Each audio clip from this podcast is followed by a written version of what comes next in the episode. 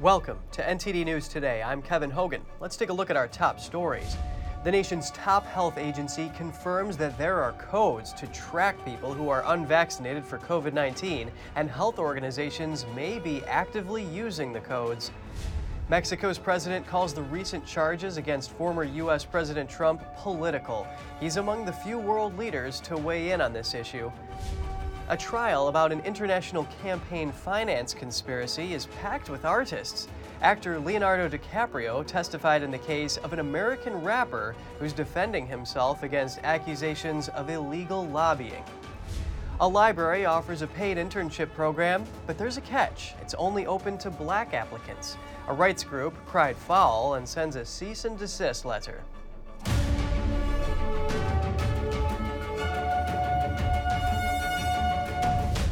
The nation's top public health agency confirms that medical codes that show COVID 19 vaccination status are used to track people. The Centers for Disease Control and Prevention says it does not have access to the data, but that healthcare systems do. The CDC said the codes were created to allow healthcare providers to track within their practices. The CDC proposed the codes in 2021. One code is for being unvaccinated for COVID 19, another is for being partially vaccinated. The CDC said it does not track this information. However, a health insurance provider said the codes would help with outreach to provide vaccine information. The World Health Organization holds the copyright for the codes, but has allowed the U.S. government to adopt usage. The CDC has not answered questions from members of Congress concerned about privacy issues and surveillance of personal health decisions. Here's a crazy story. The FBI accidentally detained an innocent person in a training drill gone wrong. The Defense Department made the error during a training exercise at a Boston hotel. Agents reportedly entered the wrong room on the 15th floor of the Revere Hotel late at night, waking up an airline pilot who wasn't involved in the drill. Local media WBZ reported that the unsuspecting man was handcuffed and interrogated for 45 minutes. Then, authorities finally realized the mistake. The Boston police responded to the scene and confirmed it was a training exercise mistake. The Defense Department apologized. Mike Burns of the U.S. Army Special Operations Command said it was unfortunate. Delta Airlines also responded. It said the company is looking into the incident and is committed to the safety of its people. Mexico's president spoke out yesterday against the indictment of former President Donald Trump. He said the charges were brought for political reasons during an election campaign. Here's more. Supuestamente legales. The supposedly legal issues should not be used for electoral or political purposes. Por eso no estoy de acuerdo. That's why I don't agree with what they are doing to ex President Trump. Trump. Mexican President Andres Manuel Lopez Obrador said he didn't know if Trump was guilty and that it wasn't his place to comment. But he called the charges against Trump a smear campaign, adding that it's for the people to decide. He is being exposed to a discredit campaign under the Mexican motto that when slander doesn't stain, it smudges. Lopez Obrador has maintained a rapport with Trump, despite the former U.S. president's regular criticism of Mexico and illegal immigration. Hungarian Prime Minister Viktor Orban also addressed Trump on Twitter, telling him to keep on fighting. Meanwhile, El Salvador's President Nayib Bukele slammed the historic indictment. He tweeted, Just imagine if this happened in any other country, where a government arrested the main opposition candidate. The United States' ability to use democracy as foreign policy is gone. Most other world leaders have remained silent about the issue, including the White House and the Kremlin. Judge Juan Merchan, who's overseeing Trump's criminal case in New York, donated to Democrats in 2020. The total isn't much, just $35, including a $15 contribution to the campaign of President Biden. Although small, the donations still raise questions. New York, like most U.S. jurisdictions, prohibits judges from donating or fundraising for a political organization or candidate. Trump's lawyers haven't yet weighed in, but political allies say the judge should remove himself from the case in light of the donations. And Stormy Daniels is speaking out about the case. In an interview with Piers Morgan, Daniels was recently ordered to pay Trump's attorneys just over $120,000 in legal fees. She says the former president shouldn't serve jail time if he's convicted in her case, but Daniels went on to say that she feels Trump should face jail time if he's found guilty of something else. She also says she would testify if the case goes to trial. Since the case centers on how Trump's payments were labeled, it's unclear how her testimony would be needed. Prosecutors say an Asian financier planned to influence U.S. elections, and the Chinese regime allegedly tried to influence certain government decisions. An American rapper seems to be the key figure in the scheme. Actor Leonardo DiCaprio testified at the musician's trial this week. Here's the story. Pras Michel is a founding member of the 1990s hip hop group The Fugees. He's currently on trial for an alleged campaign finance conspiracy. Federal prosecutors say Michel was enmeshed in political conspiracies involving millions of dollars in foreign money under two different U.S. presidents. He's accused of funneling money from a fugitive Malaysian financier through straw donors to former President Obama's 2012 reelection campaign. That Malaysian financier is named Jho Low. Actor Leonardo DiCaprio testified at Michel's trial this week, saying Low planned on giving a significant donation to the Democratic Party that was somewhere to the tune of 20 to 30 million. DiCaprio says he then replied, Wow, that's a lot of money. Prosecutors say Michel received $21 million from Low. The DOJ says Low and Michel started the conspiracy to gain access to and influence Obama. U.S. law makes it illegal for foreigners to donate directly or indirectly to U.S. campaigns. Michel allegedly attempted to conceal the funding. The musician has denied the allegations. Michel is also accused of lobbying the Trump administration for the Chinese Communist Party. The party's goal was allegedly for the U.S. to send Chinese dissident Guo Wengui back to China. Just three weeks ago, U.S. prosecutors arrested Guo. They're accusing him of orchestrating a scheme to defraud more than a billion dollars from his online followers. Michel's lawyers have previously said he's innocent and extremely disappointed in the charges. The defense decided to wait to give its opening statement in the trial that's expected to last weeks. Next, we take a look at the banking crisis in the U.S. I wanted to learn more about whether or not there is a credit crunch and how Americans can keep safe financially amid all this. Earlier, I spoke with an economist. Have a listen. Joining us now is Vance Ginn, the president of Ginn Economic Consulting and senior fellow at Young Americans for Liberty. Thank you for making the time today, Vance. It's a pleasure to be with you today. The CEO of JP Morgan said the U.S. banking crisis is not over and that it will linger for years and that America is moving into a vicious cycle. Do you agree with this? And how do you see this happening here? I mean, can it be fixed? You know, I, I think Jamie Dimon is onto something here. Uh, we saw a number of years of very low interest rates, a lot of liquidity that was put into the marketplace by the Federal Reserve, a lot of excess spending by Congress, increasing the national debt to over 30 trillion, 31 trillion dollars. Um, that puts a lot of Uh, Treasury securities debt into the marketplace. The Fed bought increasing supply of liquidity into the marketplace, and that went into a lot of banks. And those banks were taking riskier and riskier investments to get a higher rate of return. And as you take those riskier investments, what it does is it creates what's know, quote unquote boom period but you're going to have a bust. And so we've got to understand the boom period before we understand the bust. And so I think as a lot of this clears out of the marketplace, a lot of these banks, we probably will see more bank failures as we saw Silicon Valley Bank, Signature Bank, and some others. Um, I think we'll see more of that. And so, unfortunately, um, there probably will be a prolonged period of economic slow, slow growth, um, but also even a recessionary period that will be pretty deep and hit a lot of Americans pretty hard, given we'll have higher inflation and fewer jobs in the marketplace. Yes, there's an action reaction going on here. Now, over $2 billion were withdrawn from U.S. domestic banks in the two weeks after SVB's collapse.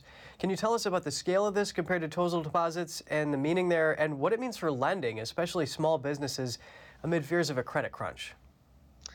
Well, you know, that part was just a pretty small portion of the trillions of dollars that are in the overall banking sector. Uh, but what it does indicate to me is that there is some fear. There's this risk um, tolerance of maybe they don't want to take as much risk of putting money in banks. And so people are saying, you know what, let me take my deposits out put them elsewhere. And, you know, we have the Treasury, the Fed, and the FDIC kind of working together to backstop, really support a lot of those deposits to make sure that none, all the depositors are going to get their money back, uh, whether it's $250,000 or even more. And so that can create even more risk that banks will take because, look, the banks, uh, ultimately the taxpayer, the government, right, is going to be backstopping a lot of that. And, and that means that they'll take more risk because they don't have the same amount of risk tolerance that they once did before. And what I think what it also shows is that a lot of the bigger banks are the ones that the government has said they're going to essentially bail out.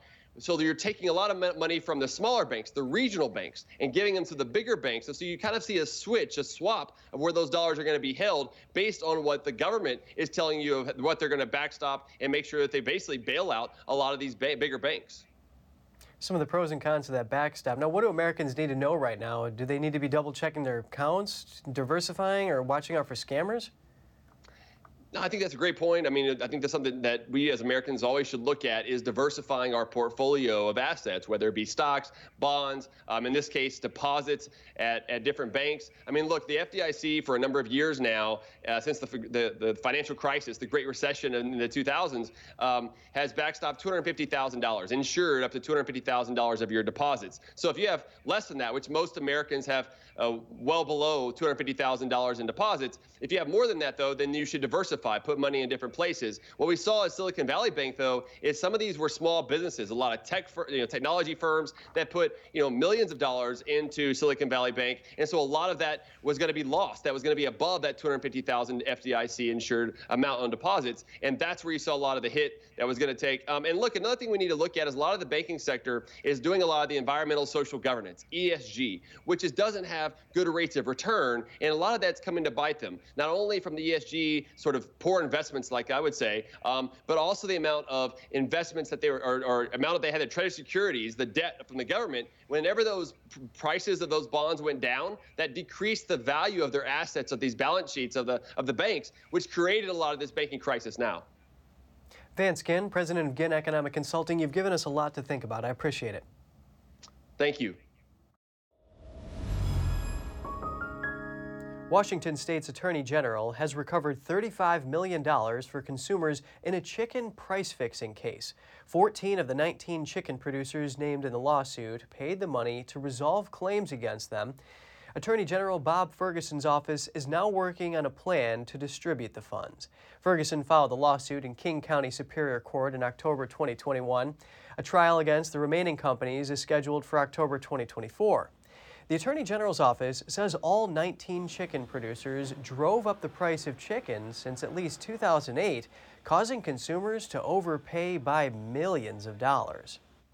Washington is the first state to hold chicken production companies accountable for the price fixing scheme, although Alaska and New Mexico have also filed similar antitrust cases. Meanwhile, a new report says we are seeing a surge in small businesses shutting doors at a level not seen since 2020. What's behind that? Tune into our business news at 5 o'clock for more. The clock is ticking toward tax day, and if you haven't finished or started your federal return, you do get a few extra days this year. But if you're procrastinating because the process is daunting, there are still places to turn for last minute help. With April 15th falling on a Saturday and a District of Columbia holiday on Monday, April 17th, the deadline to file a federal tax return is April 18th this year, which gives people who haven't filed yet a little extra time to check their work. Think about what went on in your life in the last year. Did you move? Did you have a child? Did you get married? Did you start a new job? Tom O'Saben of the National Association of Tax Professionals says the current filing season is less complex than the pandemic years. A lot of the things like the stimulus payments and the advanced child tax credits. We don't have those this year. Those existed in prior years. 2022 looks a lot more like 2019. The IRS says the most common errors on returns include missing or inaccurate social security numbers, misspelled names, and inaccurate figures for things like wages and income. They say math errors and incorrect calculations of tax credits and deductions can often be avoided by using tax preparation software. On Saturday, April 8th, the IRS will open many of its tax prep centers for weekend walk in in person help. Some sites will offer specialized help on retirement and pension topics for taxpayers age 60 and above. And taxpayers recently impacted by severe weather in Arkansas, Mississippi, Alabama, Georgia, California, and New York may have extended federal filing deadlines if they reside in declared disaster areas. Full eligibility details can be found at irs.gov.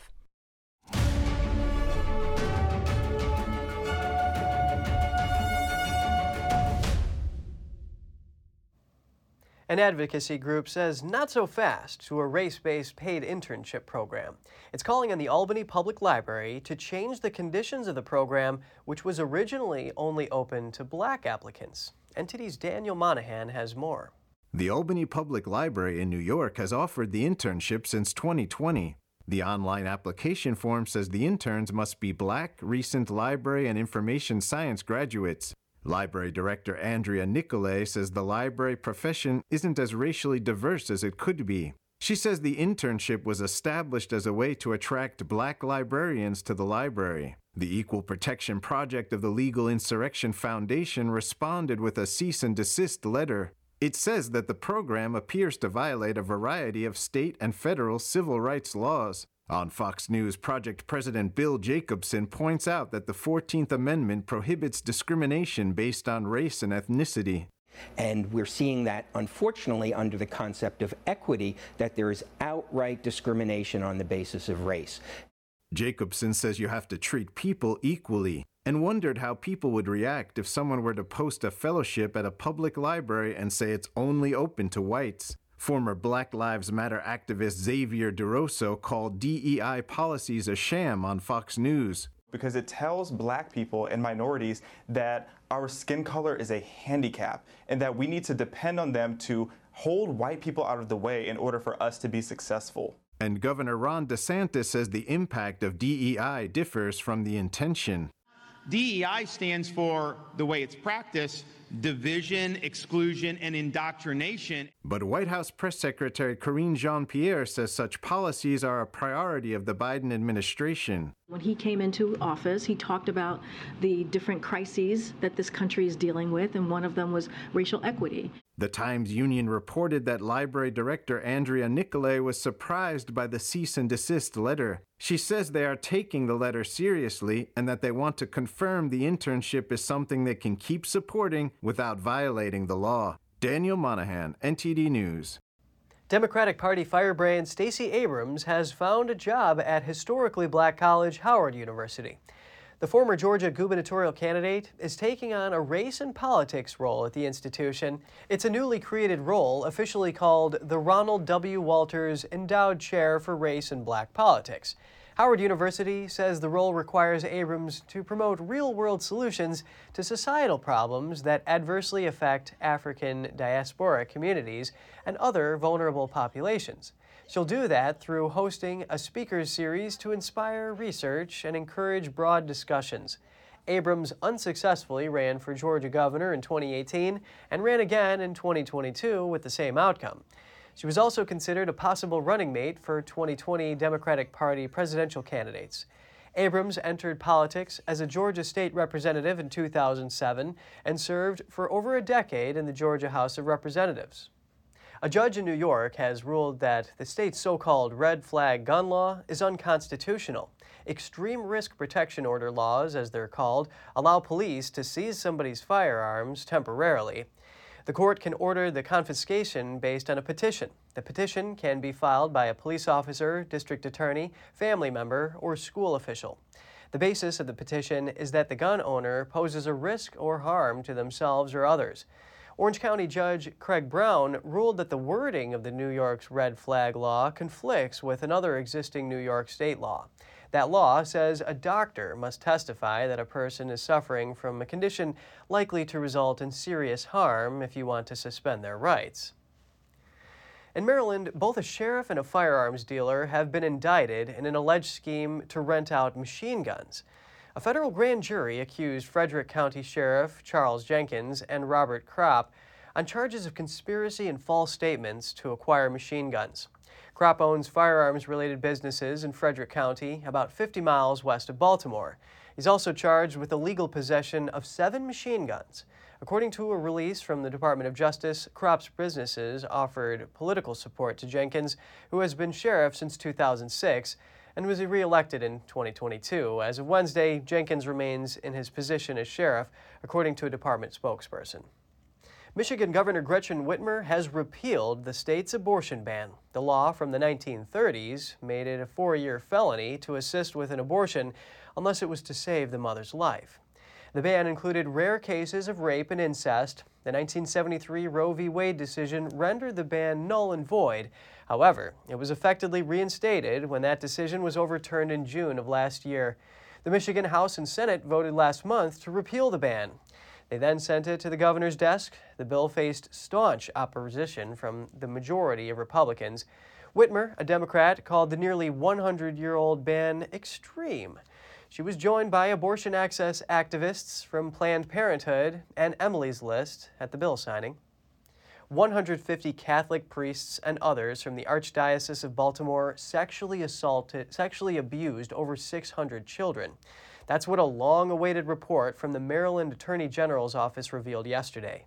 The abuse spanned 80 years, and the report accuses church leaders of decades of cover ups. It says that they did not act to protect victims or stop the abuse. Some parishes, schools, and congregations even had more than one abuser at the same time. St. Mark Parish in Catonsville had 11 abusers living and working there between 1964 and 2004. One deacon admitted to molesting over 100 children. Baltimore Archbishop William Lori apologized to the victims. He says the report details a reprehensible time in the history of the Archdiocese. Maryland passed a bill on Wednesday to end a statute of limitations on lawsuits connected to abuse. It was sent to Governor Wes Moore, who has said he supports it. The Baltimore Archdiocese says it has paid over $13 million in connection with the abuse the money went to care and compensation for over 300 abuse victims since the 1980s. Indiana and Idaho are taking a stance against irreversible sex change procedures on minors. The governors from those states signed bills into law on the matter this week. Indiana Governor Eric Holcomb signed off yesterday. The law goes into effect July 1st. It will prohibit minors from accessing medication or surgeries that change their sex. Those currently taking such medications will have to stop by the end of the year. Doctors that violate the law will be disciplined by a licensing board. Idaho Governor Brad Little signed a bill Tuesday evening that criminalizes the procedures on minors. It takes effect in January next year. The new law will make it a felony to provide hormones, puberty blockers, or other sex change procedures to people under the age of 18. The ACLU is suing over the laws. And Kansas is banning transgender athletes from girls and women's sports. Lawmakers in the state's House and Senate reached a two thirds majority to override a veto by Governor Laura Kelly. The ban will apply from kindergarten to college. Kansas lawmakers are also pursuing laws to end sex change procedures for minors. That measure passed the state Senate on Tuesday. Governor Kelly is expected to veto it. At what age is transgender surgery appropriate? A Washington Examiner reporter asked the White House press secretary the president's stance. The answer caused a firestorm. Today, Indiana just uh, banned puberty blockers, hormone therapies, and gender transition surgeries for minors. I'm wondering what the president's reaction is to the Indiana governor signing that bill into law, and does the president have a position on at what age these kinds of therapies and surgeries are appropriate. That's something for uh, a child and, and their parents to decide. It's not something we believe uh, should be decided by, uh, by legislators. Uh, so I'll leave it there. Some Twitter users responded in disbelief. Many felt it was inappropriate to let a child make such life altering decisions. The host of Outkick podcast asked, then why not smokes and alcohol? About 85% of Americans think minors should be required to wait until they are adults to use cross sex hormones and procedures, according to a survey by Trafalgar Group last October. Jean Pierre was criticized last week for saying the transgender community is under attack days after a transgender shooter killed children and adults at a school. And coming up, a historic meeting between House Speaker Kevin McCarthy and the President of Taiwan. The Chinese regime pledges a strong response to the meeting. Italian drug money is being concealed via Chinese shadow banks. It's an increasing world problem. We'll have the details soon when we return.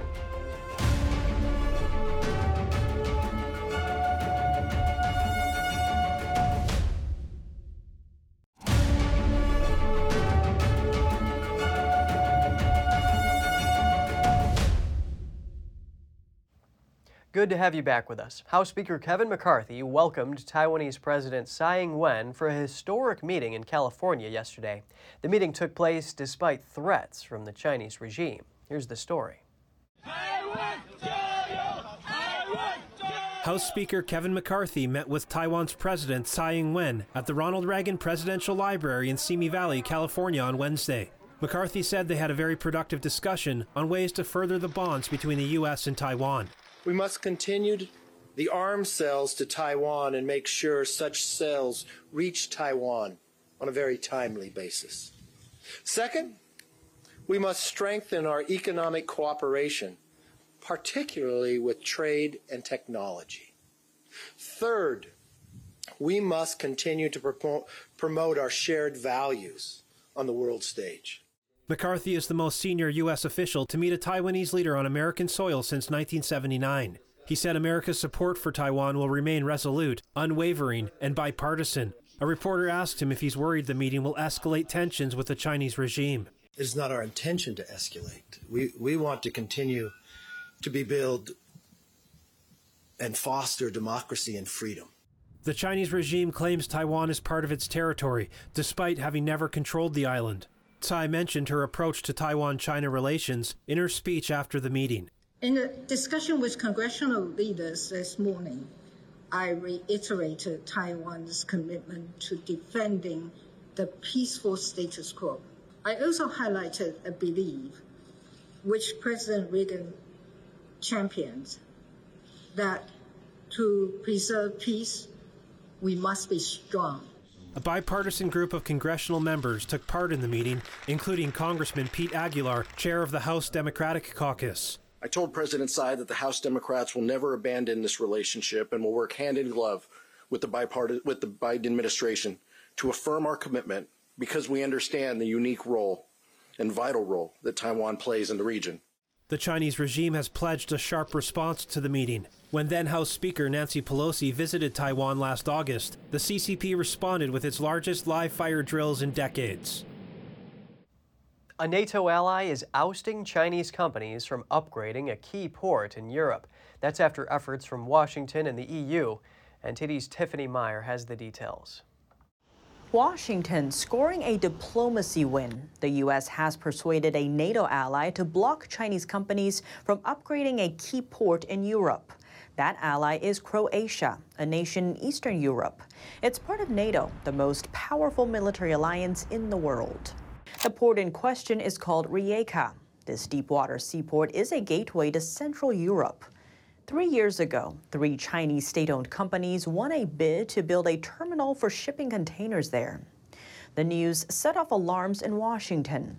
That's because the U.S. Navy uses the port for ship repairs. NATO also uses the port to move military goods out of Europe. If the port comes under Chinese control, it would make it harder for NATO and other countries to push goods and operations through the port. That's according to then U.S. ambassador to Croatia. A report from the Wall Street Journal said officials from the U.S. and the EU weighed in on the issue. Afterwards, Croatia canceled the tender with the Chinese companies. The over $3 billion contract since went to a domestic company and a Danish shipping giant. The companies are expected to finish the upgrade's construction by 2025. But the deal hasn't completely wiped out Chinese influence. The container terminal is still buying cranes from a Chinese company. Ports use cranes to load and unload container ships. China controls the global seaport crane market. Back in the U.S., around 80% of the cranes operating in American ports were made in China. And concerns are rising that Beijing could use the sensors on these cranes to spy on what America is moving in and out of the country. TV and movie lovers beware. US based streaming service Hulu is reportedly pushing major staff cuts at its office in Beijing. People claiming to be impacted employees started sharing the news last week, posting to multiple social media platforms that around 200 staff members were affected. That number equal to around 90% of the Beijing office's total staff. Here's the story. The company does not offer streaming services inside China. Instead, the Beijing office offers tech support to the US branch. It's also Hulu's second largest R&D center. Hulu has become a highly sought after employer in China's cutthroat job market thanks to its reputation for positive company culture, compensation, and worker benefits. Controlling shareholder Disney's recently announced cost cutting measures are likely behind the layoffs. Hulu's severance package will reportedly be N plus 3. Chinese media says the founder of China's largest workplace real name social platform revealed that the high tech talents laid off by Hulu Beijing office are among the most sought after by other companies. The number of visits to their resumes increased by 12,000%. Italian authorities say drug cartels operating in Italy are increasingly using Chinese shadow bank networks to conceal cross border payments. Judicial and law enforcement officials say the money transfer networks are not easily traceable and allow for rapid payments. The transfer method involves depositing a sum with a money broker in one country while another agent somewhere else pays an equal amount to the intended recipient. Italian authorities have announced at least six investigations involving drug gangs and Chinese payment networks in the last five years. U.S. authorities say Chinese money brokers represent one of the most worrisome new threats in their war on drugs. It's become an issue for law enforcement in Europe as well. The European Union's police agency said Chinese criminal networks are more and more engaged in laundering criminal proceeds in Europe. And if you have any news tips or feedback for the show, don't hesitate to email us at news.today at ntd.com. Just ahead, people in Argentina are dealing with skyrocketing inflation. We'll meet one man who demonstrates that when the going gets tough, the tough get going. A UK farmer is tearing up his apple orchards. He says grocers aren't paying nearly enough and he's losing money. More shortly here on NTD News Today.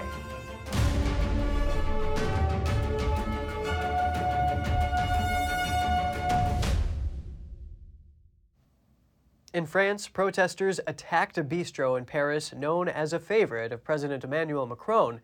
Tensions escalated during a heavily policed street demonstration. The restaurant's awning was briefly set ablaze. A member of the restaurant attempted to extinguish the fire, which was then contained by police and firemen. French president previously celebrated the first round of the 2017 presidential elections at the bistro. The protest is a continuation of the backlash against the president's pension changes that include raising the retirement age. Despite the widespread unrest, he says the changes are unnecessary to maintain the viability of the system. Other footage captured more of the chaos and standoff. A swarm of protesters gathered in the street, some throwing objects at police a group of policemen carrying riot shields marched through blasts and smoke bombs. French President Emmanuel Macron's controversial pension changes will mostly affect those approaching retirement age, but since the government decided to skip a parliamentary vote on the bill, French youth have joined the protests against the plan in growing numbers. Here's more. Huge crowds have gathered in France in recent weeks to protest a controversial plan to raise the country's pension age by two years to 64. Some of the marchers have turned violent. While the reform is most relevant to those approaching retirement, many young people are also taking to the streets. French youth have joined the protests in growing numbers since the government bypassed parliament to push the plans through. Every night for the past few weeks, 18 year old Charles Scholiaker has been making his voice heard. Not just for his parents, but for himself. I'm against this reform simply because I have two parents who are killing themselves at work and damaging their health, and I don't want to see them die at work.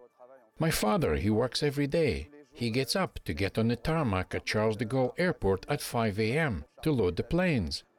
I find it difficult to imagine myself at 64 getting up at 3 a.m. Sholiaka has joined a group started by university students to organise unauthorised demonstrations, which are usually carried out in the evenings. While protesters have been seen torching bins and throwing rocks at police, Sholiaka insists he hasn't. Opinion polls show a wide majority of voters are opposed to the pension bill. They are further angered by Macron's leadership style and the government's decision to skip the parliamentary vote. For young people like me, we grew up with the hope of being able to influence our society. And when we see that decisions are made without consulting the people who make up this society, that takes away the possibility of being able to change things. Many students, like Sholiaka, have been joining private groups on social media which help students mobilise for spontaneous protests. He says they help prevent the group being noticed by police. But does Sholiaka worry about the repercussions should the demonstrations get out of hand? I wonder about that because I know what can happen to us too. We see the images and we see what happens to fellow protesters. But that wouldn't prevent me from demonstrating because I'm so outraged that it surpasses potentially endangering myself. Macron said that protests will not stop the pension reform or other policy changes, while unions have called for the continuation of nationwide strikes and protests. Extreme times call for extreme measures. With Argentina's soaring 100% inflation rate, some have been forced to take on multiple jobs to make ends meet. NTD's Daniel Monahan brings us the story. Meet Jorge Pedro Armoa. The 67 year old has found a painful solution to Argentina's economic woes. Juggling three jobs as a metal worker, soccer coach, and part time salesman. The situation is complicated. Salaries are low, everything is expensive, so sometimes it's not enough. Armoa lives in a small home on the outskirts of the capital, Buenos Aires. He gets up early each day for his seven day work week. He works hard to keep poverty at bay. Look, I try to put joy, feeling good, and being fine into every day of my life. Argentina is battling through a painful economic crisis. It affects almost 4 in 10 people in the South American country. Government handouts and subsidies have kept down levels of extreme poverty, but those may dry up as the state tries to dig its way out of a deep deficit, and the drought hitting farmers hasn't helped. Many of Argentina's nearly 46 million people are already unable to cover the basic cost of goods and services. Even with his three salaries and the income from his wife, a teaching assistant, Armoa often struggles to get by. Muy complicada la veo. Muy complicada. With the issue of the prices of things, it's difficult to live. But according to Armoa, you have to put a positive face on things, put out good energy, and believe that tomorrow will be better. Daniel Monahan, NTD News. Shortages on British supermarket shelves are shedding light on a crisis for producers. For some farmers, the supermarkets that they supply aren't paying enough. And NTD's Andrew Thomas has more on the produce problem. Farmer James Smith can't make money from his apples anymore, so he's tearing down his orchards in the county of Kent. Yeah, so this orchard is about 10 years old, and we are we're, we're taking it out um, because I can't, I simply can't afford to spend any money on it. So we're taking out 70 to 80 percent of our commercial orchards. For years, Smith has struggled to turn a profit selling red apples to supermarkets. For 2022's crop to break even, he needed supermarkets to pay him 20% more than the previous year for a crate of apples. Supermarkets offered a price which was just 0.8% higher. It was the final straw after years of losses. I don't really want to get rid of all of my fruit, but I simply cannot see a way of overcoming all of the challenges of, of growing, picking, storing the crop, only to know that our retailers in the UK largely refuse to pay us a viable price. Supermarkets say they need to keep prices down for consumers amid a cost of living crisis but Smith says supermarkets don't pay enough. In Kent, Smith is removing 80% of his orchards. Last year, he took a loss of $186,000. what we've seen in the last 18 months is this enormous rise in, in all sorts of costs, be it interest rates, electricity, labour. And at the same time, we've seen a, a, a decrease in the amount of money we're paid by the retailers for our fruit. Last harvest's Braeburn apples haven't been sold. A warehouse keeps them fresh. Now our supermarket shelves are full of imported produce while our, our fruit is still sat in cold stores, costing a huge amount of money because of the electricity we're using. Smith is bringing pigs and chickens to inhabit the former orchards. He's also planting a vineyard and growing small amounts of cherries. Andrew Thomas, NTD News. Thousands of UK vacationers could have their Easter plans disrupted.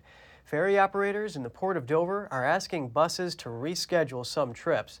The Kent Port is a hub for trips crossing the English Channel. They said in a statement that this is a result of its urgent review after what it called horrible delays last weekend when some passengers waited as long as 12 hours. Good Friday is expected to be the busiest day of the Easter holiday weekend for buses embarking on cross channel trips from the port. So the port is staggering access across the three day period from Thursday to Saturday. They've also set up temporary border control infrastructure, and drivers are advised not to arrive early so as to avoid unnecessary bottlenecks. Former Italian Prime Minister Silvio Berlusconi has been suffering from chronic blood cancer for some time and is currently in intensive care for a lung infection. That's according to a statement from his doctors today. The 86 year old is a powerhouse in the country's politics, known for his blunt speech and many scandals. He was rushed to the intensive care unit of a hospital on Wednesday.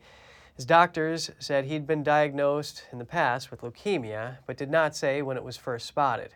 Though the former prime minister doesn't have a role in government, his Forza Italia party is part of Prime Minister Giorgia Meloni's right wing coalition. He has suffered repeated bouts of ill health in recent years and came out of the same hospital just last week after being treated for a few days.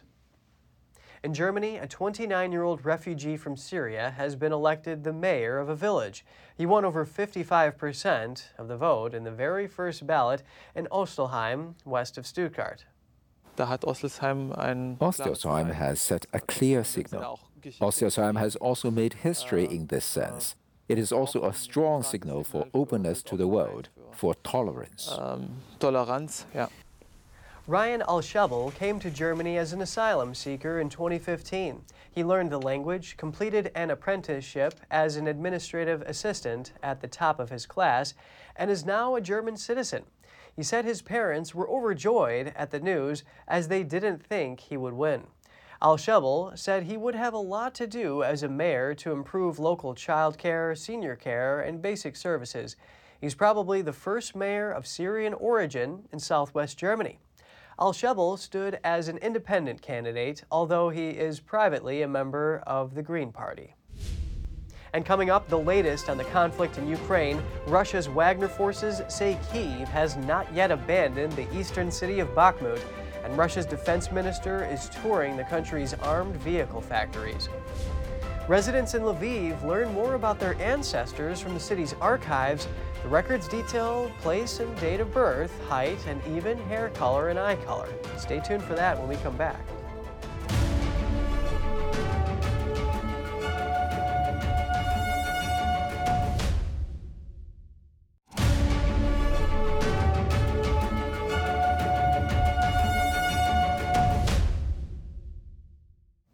Welcome back. Russian mercenary group Wagner says Ukraine isn't surrendering Bakhmut city. Ukrainian President Vladimir Zelensky this week raised the prospect of pulling out of the city of Donetsk. The Wagner forces leader noted even if Kiev gives up, they will need more support from the regular army before they can advance further. The Wagner Group is leading the battle in the city, the bloodiest of the 13 month war. Moscow says winning the city will open up the battlefield and allow Russia to press further into eastern Ukraine. But Wagner leader says they are still some distance away from that goal. He has blamed the military top brass for inefficiencies in recent months.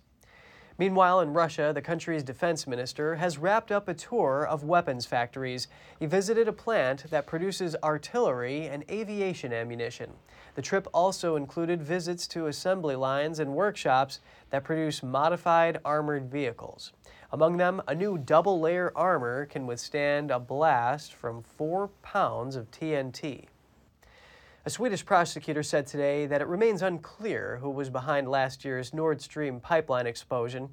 The circumstances surrounding what he calls the sabotage are hard to investigate. The Nord Stream 1 and 2 pipelines connect Russia and Germany through the Baltic Sea. Multiple explosions last September caused four holes, which Swedish and Danish authorities have been investigating. Sweden's new statement confirmed that the explosions look like sabotage, but the prosecutor also said current speculation about the incident has no bearing on the probe. He noted that the investigation should build on the facts and analysis of the information available. Ukrainians are learning more about their ancestors from Lviv's archives. Despite the Russian invasion, interest in the records remains high. NTD's Andrew Thomas has more on these past generations. This is the Central State Historical Archive of Ukraine in Lviv. Here, Ukrainians can trace their ancestors back many generations. The records detail the place and date of birth, religion, height, even hair and eye color. We have more than a hundred personal items in the historical archive of outstanding people, writers, composers. Among those documents, we can find what's known as personal documents, these can be birth certificates and extracts from metric books. The most interesting thing is the passports of those people. This is the oldest record book preserved here. This is a records book from the Greek Catholic parish from the village of Sudovi Volodomir County. It dates back to the 1600s. As you can see, records were kept in church language without the use of graphs and according to the general chronology. This statue in Lviv honors Andrei Sheptytsky, he was the Metropolitan Archbishop of the Ukrainian Greek Catholic Church until his death in 1944. A small part of the Archbishop's personal belongings are now in the archives. Almost all of my family history is here. It is very nice that it was preserved somewhere, despite the wars that took place. In the Second World War, the Russians came and robbed everything from Ukraine, from Lviv, and now I can see the letters of my grandfather's uncles. Very interesting. Now these archives are more important than ever. Artemy Demid was killed on the front lines fighting the Russians. He was just 28 years old. Here is Artemy Sahelsky, who was born in 1914 and died in 1985. So we named our first son Artemy in honor of his grandfather. Here's his photo. And here's a print of his hand. Artemy Yulian. He was born on July 4th, on U.S. Independence Day, on George Washington Street in Lviv. As Ukraine continues to fight off Russia, a new generation of soldiers, volunteers, and their families will become the latest addition to these historical archives. Andrew Thomas, NTD News. Up next, locals in Rio de Janeiro flock to urban forests for a break from their busy lives. The natural landscape provides an escape from the heat and the hustle and bustle of the city, so stay tuned.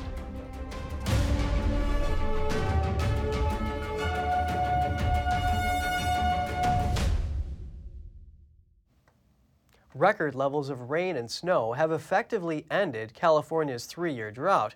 Now, water is returning to its dying reservoirs.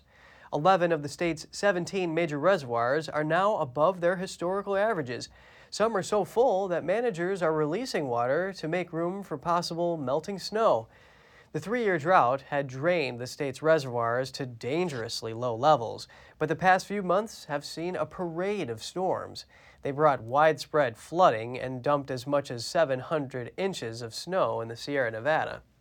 California went from the three driest years on record to the three wettest weeks on record when we were catapulted into our rainy season in January of this year.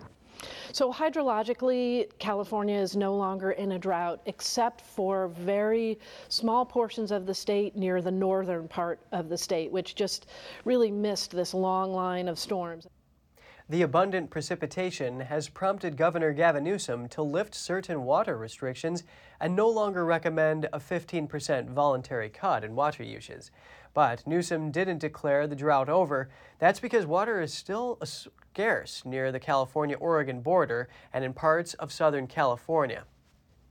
A rare tall flower is in full bloom at the New York Botanical Garden for the first time in years. Visitors are lining up to catch a glimpse of this special plant. I've actually never heard about this flower before. So just the fact that A, I've never heard about it, and this just grows in the wild somewhere, it's just so incredible. Like nature's magical. I think what was so impressive was the scale. Is uh, when you walk up to it, you're like, okay, it's a flower. There's tons of orchids and things going on, and just seeing something so large is it kind of takes your breath away and it's really impressive. the plant has earned the nickname corpse flower. This comes from its odor that smells like rotten flesh. For pollination, the stench attracts insects that feed on dead animals. The flower blooms only once every four to five years for a very short period of only one to two days. It can grow up to 12 feet tall in its natural habitat and around 6 to 8 feet tall when cultivated. International travel is on the rise. AAA reports that airline bookings are up more than 200% compared to 2022. Europe and Canada are the most popular destinations, with Rome, Paris, Vancouver, and Dublin as hotspots. London, in particular, is seeing a 350% increase in travelers compared to last year. As a result, hotel bookings are on the rise, up more than 300% compared to 2022. Unfortunately, higher demand for flights means higher airfares, but it doesn't seem to be deterring travelers from going abroad. You know what this means buy your ticket early, or you know there are plenty of other options that are good destinations that aren't popular but are still very pretty. Urban forests in Rio de Janeiro have become popular with locals looking for a break from their busy lives. They bring people closer to nature and provide an escape from the heat. NTD's Andrew Thomas has the details on keeping calm and cool. Tijuca National Forest and Pedra Branca State Park sit in the heart of Rio de Janeiro. For local residents, they offer an escape from the urban heat. When you're inside the forest, you feel more human. You feel more like you belong in this world because you are walking, you hear the sound of water, you see nature, you see the animals, things we don't have in the urban areas. Pedra Branca covers 30,000 acres. It's Brazil's largest urban forest. Tijuca is just about a third of the size. Alexandre Bastos Luis leads his Tai Chi group among the wildlife. He's been coming here for more than 30 years. When practicing Tai Chi Chuan, we aim to develop sensitivity to Qi, which is vital energy, and whenever you practice, you refine your sensitivity. But when you practice in the forest, we become more sensitive. After the session is done, Bastos Luis and his students can cool down under a waterfall. It is a recommended activity for martial arts practitioners when finishing training, hiking a forest trail, and taking a waterfall shower. It's a privilege in the middle of the city, a forest like this with many waterfalls. You get here quickly, enter this wonderful water, and come out clean and renewed. Singer Tati Vidal offers voice therapy. She uses the forest as a place for concentration. The idea is to use natural environments, the forest, as a tool for full attention. Use that as a tool for connection and have people relate with external and internal sounds. Tropical forests act as sponges, holding humidity and keeping water fresh. And they provide the perfect escape from humid, stressful city life. Andrew Thomas, NTD News. In Utah, a woman has died after she pushed a young climber out of harm's way. A local county sheriff's office says an ice column fell on Sunday while a group of three people were attempting to climb Raven Falls near Indian Canyon. A 41 year old woman shoved the youngest climber away from the falling ice. The sheriff's office says she was then trapped underneath two huge blocks of ice and died. Meanwhile, the 21 year old was able to climb down the mountain and call for help. The other member of their group, a 34 year old man, fell about 40 feet when the ice came down. A helicopter was able to pull him from the mountain. He suffered serious injuries. His current condition is unknown at this time. A 55.22 carat ruby is poised to become the largest and most valuable gem of its kind ever to appear at auction. It should sell for over $30 million. The stone is set to go under the hammer in New York in June, less than a year after Canadian firm Fura Gems discovered it at one of the mines in East Africa's Mozambique. Announcing the sale Wednesday, Sotheby's described the jewel as exceedingly rare and the most valuable and important ruby ever to come to market. It's named the Estrela de Fura on star or, or Star of the Fura in Mozambique's official language, Portuguese. The stone is expected to fetch in excess of $30 million, although record gemstone sales are dominated by diamonds, colored ones. In particular, rubies are also considered among the world's rarest and most valuable gemstones. The current auction record for a ruby was set by the Sunrise Ruby, a 25.59 carat stone found in Myanmar that fetched 30.3 million in Geneva, Switzerland in 2015. That's all for today's program. I'm Kevin Hogan, NTD News, New York City.